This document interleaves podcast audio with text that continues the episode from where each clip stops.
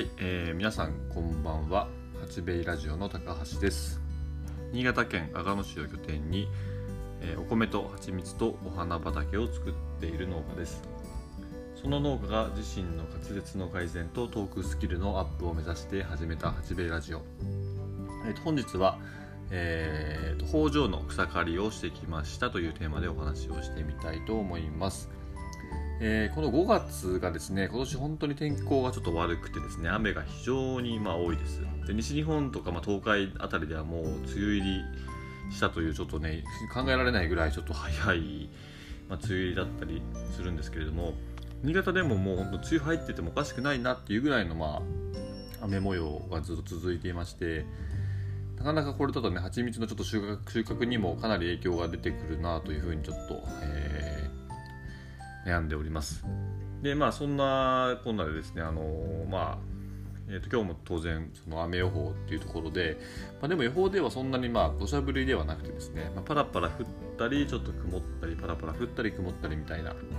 で気温はそこまでしっかり上がらずに、えー、もちろんその太陽も出ずにですねどんよりとした一日になるっていうふうな予報でしたね、まあ、なのでその今日はもう思い切ってまあ草刈りを一日ちょっとやろうかなというふうに思って動きました。で、まあ、その田んぼのあぜだったりその、まあえーと、あと借りている作業場の周りだったりとか。で、まあ、一番のメインは、えー、蜂の巣箱を置いてある場所、まあ、養蜂家の間ではね北条と、まあ、蜂の場所と書いて北条というんですけれどもそこがちょっとね、あのー、まあ、メインになるかなというふうに、えー、動きましたね。で八兵衛ではその北条と呼ばれる場所は、えー、何箇所あるのかな？1 2 3 10箇所ぐらい、えー、一応まあその何ていうかなその申請を挙げている場所はまああるんですけれども、えー、中でもですねその、まあ、一番メインに使っている場所といいますか一番最初あの何ていうかな八兵衛を始めた時からまあ使っている場所でですねその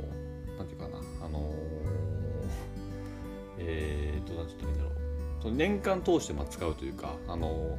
養蜂家さんってそのまあいろいろまあ花に、えー、開花によってちょっと移動したりするんですけれども本当その開花の瞬間しかまあ使わなかったりする場所も当然まああるわけでうちもまあそういった場所は何箇所かあります。でその今日その草を刈る場所は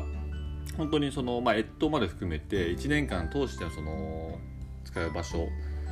手でして、えー、そうですね。そこのまあちょっと何て言うかな。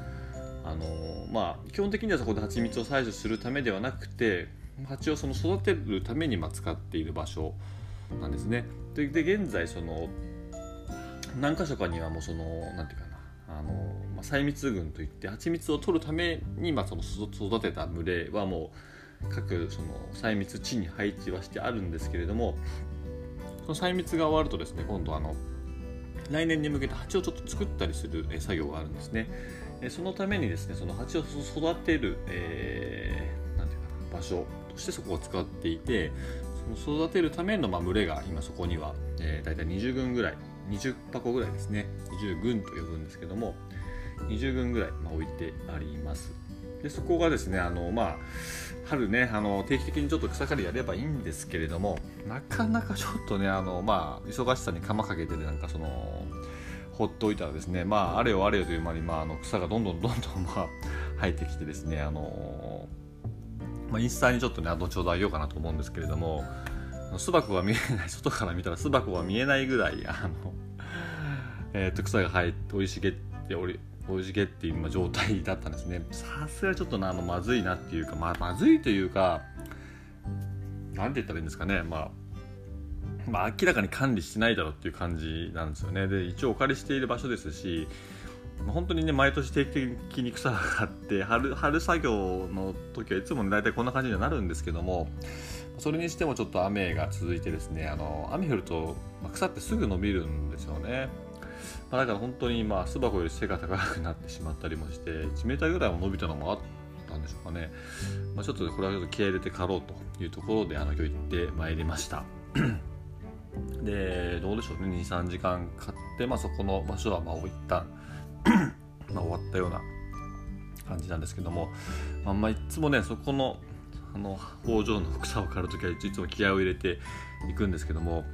そのな何にもないただのねその、まあ、広い場所をですねただひたすらただひたすら、まあ、草を刈るだけであれば、まあ、そんなに、まあ、いいんですけれどもそこはまあそうではなくて、まあ、当然巣箱がまあ置いてあったりとかその巣箱の土台に、えー、とあのブロック塀のあのブロック穴がその3つ開いてるようなあのブロックをねいっぱい並べてあるもんですから変にまあ振り回すとですねその草刈り機の刃がどんどんどんどんまあダメになると。そのブロックと接触してカンカンカンカン言ってその、まあ、歯がどんどんダメになったりもするのでなかなかちょっと神経を使いながらちょっと刈らなければいけないと。でかつですねそのまあミツバチその草刈りの葉になんかやたらね向かってくるんですね。あと回るもの回転するものとか音によるのかな。ちょっと何とも言えないんですけど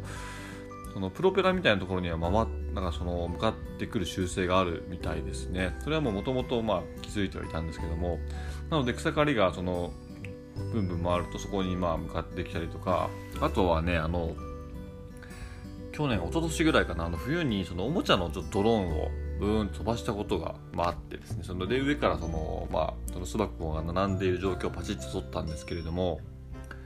のおもちゃのドローンにもやっぱ向かってくるんですよね。そのプロペラにやっぱりその当たって蜂が死んじゃったりとかもするんですけれども。だからやっぱその音なのかそのまあ回転してくるまあブンブン回ってるものに向かってくるのか何かそういうのにまああの向かってくる習性がまああるのでなるべくその草刈りをするにしてもまあ、雨だったり朝早かったりとか蜂が飛ばないちょっと時間帯とかタイミングを狙ってな借るようにしてはいるんですが今日もやっぱりね案の定巣箱の前をちょっとパッとまあなるべくその スムーズにね巣箱の前を蜂を刺激しないように刈るんですけれどもそれでもやっぱりねバーって出てきてねあの草刈り機だけに行ってくれればいいんですけど私の方にもやっぱ飛んできてやっぱりプスッと刺されましたもんね一箇所。めちゃくちゃ痛かったですね今日も。いや。蜂にもっと申し訳ないなっていう感じでだったんですけども。まあでもでもまあとりあえず草刈りが終わってねあのおかげさまでちょっと綺麗にはなったのでまたあの定期的に草を刈っていきたいなと思っています。で除草剤とかね使えばいいじゃないかっていう、まあ、意見もあるんですけれども、まあ、一応その周りでですねその農家さんっていうか、まあ、私のその知り合いの農家さんで、まあ、エゴマを、まあ、作られている方が、まあ、いらっしゃるんですが